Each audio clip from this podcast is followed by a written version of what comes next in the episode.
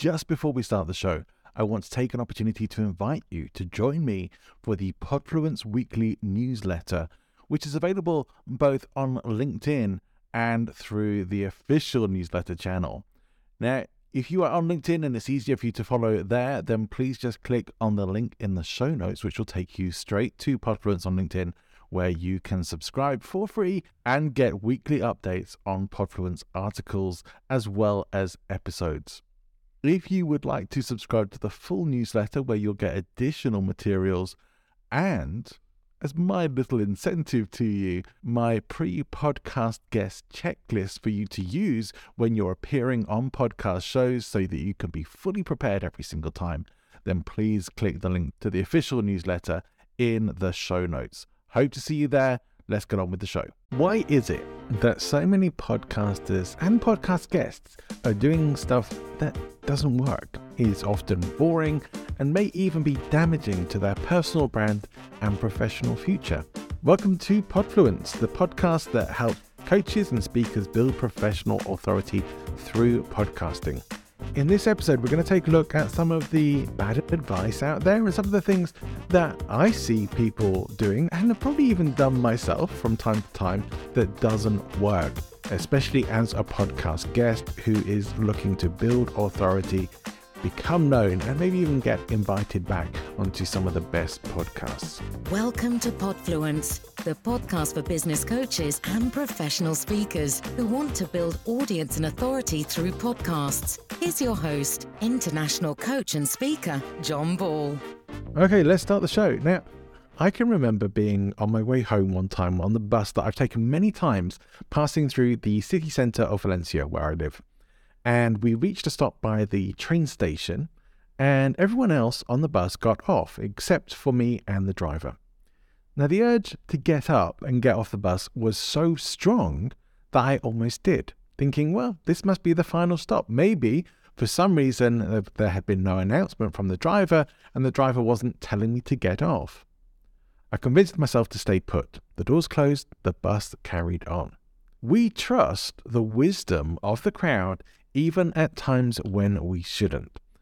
And I see and hear it all the time in podcasting. In continuing with my series on the seven deadly sins of podcasting, we reach number three ignorance or lack of awareness.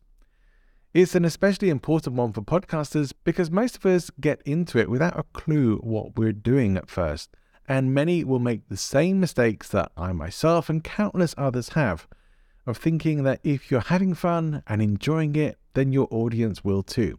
I know I've said that, and I've heard many other people say it too. This is a wild and unfounded assumption, but I'm not going to suggest that you shouldn't enjoy your podcast experiences. But let's take a look at the list so far. So, number one in our list of seven deadly podcast sins was gluttony, self indulgence. Number two was selfishness. Number three is then ignorance or lack of awareness. That still leaves us with four, five, six, and seven to come, and they will be following pretty soon. So we're not quite even halfway on the list yet, but this issue may be the one that I hear most commonly from the podcasters that I speak with on a daily basis. Whilst it's true that you don't know what you don't know, ignorance may allow for some short term bliss, but in the long run, it becomes painful. We don't want to put in the work, we hate the long term process, and we just want to sit down and hit record. But that's rarely a recipe for magic. It's more like the ingredients for a casserole of mediocrity that you'll be eating for every meal. And maybe I need to ask my friend Simon Lancaster for some help with my metaphors here. So is ignorance bliss? Well, ignorance allows others to take advantage of us, and it allows us to think that we're doing great when we might actually be failing. Choosing not to learn the ropes or receive any feedback on what you do or how to improve it is going to culminate in one massive reality check that will pull the rug from under you and make you feel like the fool you hadn't realized you were if you don't hit pod fade before them. I've had some similar experiences in public speaking. It can be humiliating, and most people will lose their drive and maybe even quit after an experience like that. So, how do our brains work against us? Well, our brains are complicated things, but that doesn't always mean that we are complicated beings. The brain uses a lot of energy each day, about 20% of our energy reserves, even in a resting state. Certainly more when we start to tax it. So it should come as no surprise that our brains like to conserve energy by taking shortcuts, or perhaps what we can more technically call heuristics. Some heuristics are constructive and save us a lot of time, but many need to be corrected and lead to getting mired in fallacious thinking and sometimes to arguments and even fights if they're left unchallenged. We can't be expected to constantly remember that we have received programming throughout our lives that dictate our norms and values from family, from school, environment, government, peers, and media, and more. Transcending our programming is often viewed as an act of defiance by those who either prefer to accept their programming as correct or are too fearful or unaware to change it. What are the effects of influence then? Well, Robert Cialdini talks about authority as being one of the key drivers of influence and even cites some quite terrifying examples of experiments that were done where people were prepared to deliver what they believed were fatal electric shocks in a staged simulation to a subject who was an actor because the person in a white coat conducting the experiment told them to do it.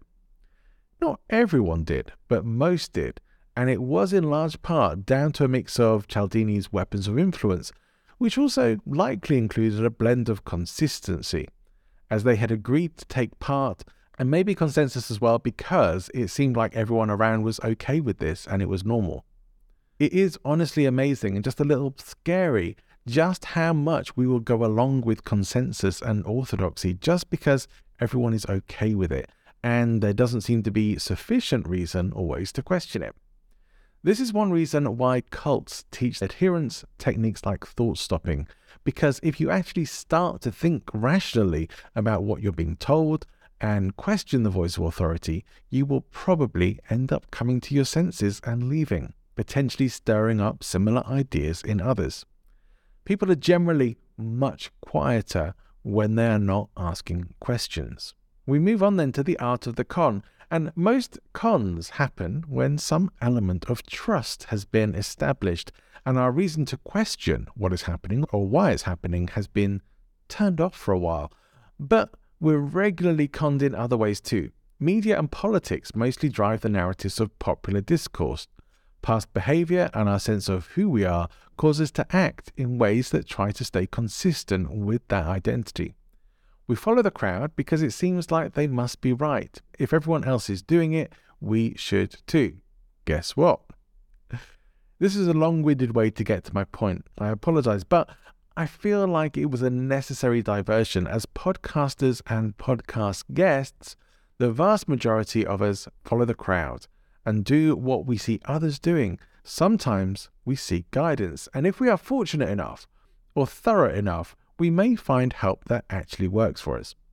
Any podcast coach worth their salt will tell you there is a shit ton of bad podcasting advice out there, and some is from seemingly successful people who we may think we can trust. Fantasy versus reality, then we often get taken in by the idea of things. It's a bit like getting a dog. The idea for many of us is a nice idea. Dogs are wonderful, but the reality is one of daily walking in all weather conditions, picking up poop, lots of poop, vet bills, dog food, dog friendly hotels on your holidays, or dog sitters, chewed furniture, fur all over the place, and a very distinct dog smell that you never used to have at home. And did I mention the poop? That dog and its well being are your responsibility. And if you're not a particularly responsible person already, you're probably not going to suddenly transform into one when the dog arrives. More likely, the dog will have a less than optimal existence that its ignorant owner thinks is just fine. So it's not just about us. Ignorance may be bliss for us, but it can be painful to others. Like my friend, let's call him Fred. Everyone else calls him Dan, but we'll call him Fred, who publishes his unedited podcast conversations with no intros, a poor quality microphone, an untreated room and untreated audio. He's an interesting and very intelligent guy. I want to listen to his conversations, but sometimes it takes so long to get to the point in his episodes that I give up, or the sound is so bad that I find something with better quality to listen to. I can't really say he's ignorant of this. He knows, and really he doesn't care enough to fix it. For me, that's like having the best information and delivering it in the most boring lecture style that you can manage. Only the most committed people will wade through it. What Dan is ignorant of is that podcasts also need to be entertaining and not like you've just accidentally landed in someone's Zoom room. I've said many times before, but your enjoyment of a conversation does not equate to good content, and your use of controversial opinions or strong language doesn't necessarily make you edgy or compelling to listen to. Do you have any idea how many people out there call their podcast something like real talk? It's not the hook point that you think it is. Ignorance really is no excuse as a podcast guest. So, ignorance will hurt you as a podcast guest too. If you don't keep a check on certain things like whose show you're going on, what's their style of interview, whether the conversation will be edifying, will the show get cut or promoted, will you sink or shine, do you give longer answers than are needed? Are you really listening to the questions being asked and staying aware and present with the interviewer? Have you curated your message in the right way for that audience? Do you know what the win is for you appearing on the show or for the host? There's so much to consider. One time I agreed to do a show where it seemed the primary product of the show was built around marijuana edibles, and there were other guests that I didn't know about as well. The one just before me was a Donald Trump loving, gun toting, woke hating redneck and let's just say I was in the virtual waiting room wondering what the fuck I had got myself involved in. The interview ended up being great and a lot of fun, but when I look back, and fun did not translate into professionally useful, and I'm not in podcasting just to have fun. Looking back, agreeing to that interview for me was a mistake, although thankfully not a very painful or costly one. The most significant cost was the time. I could have spent that time doing something to advance myself professionally. I needed to be more careful about what and who I was giving my time to and how it may affect my professional image. I'd fallen into the trap of thinking that going on any slightly relevant podcast at all would give me a boost. If I look at my stats from such things, there have really only been two shows that I guested on that gave me major boost to things like my email list, which is my main call to action. And I realized that if I did more of those shows and less random stuff, I would probably see much greater results. In fact, there's no probably about it. So, do you just start or start right? This is a hard question to answer, and there's a lot to be said for just diving in and getting started. I would have to go with the diplomatic answer, which is that it depends. Depends what you are looking to achieve by going on podcasts. If you're all about just having fun, carry on as you are. Doesn't really apply. If you're seeking to generate more business and build professional authority, then you would do well to get more strategic and prepare yourself well. I'm not a big advocate of the expression how you do anything is how you do everything, but it is useful in terms of how we think about things. Again, a heuristic. So, since we have been talking about heuristics running and general tendencies, if you do tend to half ass things, you're probably going to do that with your podcast interviewing too. What about the resistance? Well, it always surprises me how often people resist the idea that you need to work at podcasting and learn how to make a good show that has a specific objective for the audience. Just as much as being a podcast guest, people often think that they are more interesting than they really are, or that they know enough to be the expert, or they have the personality to be the next big thing. But there are things that work and things that just don't. I would hope that unless you are a very experienced speaker, you would get some help and coaching before doing something like a TED Talk. It would be sheer arrogance to think you didn't need it and would likely lead to regret when your less than great talk is splashed around the internet and top of search results when somebody Googles you. Your professional image needs to be curated. And I know some people don't like this idea, but it's the truth.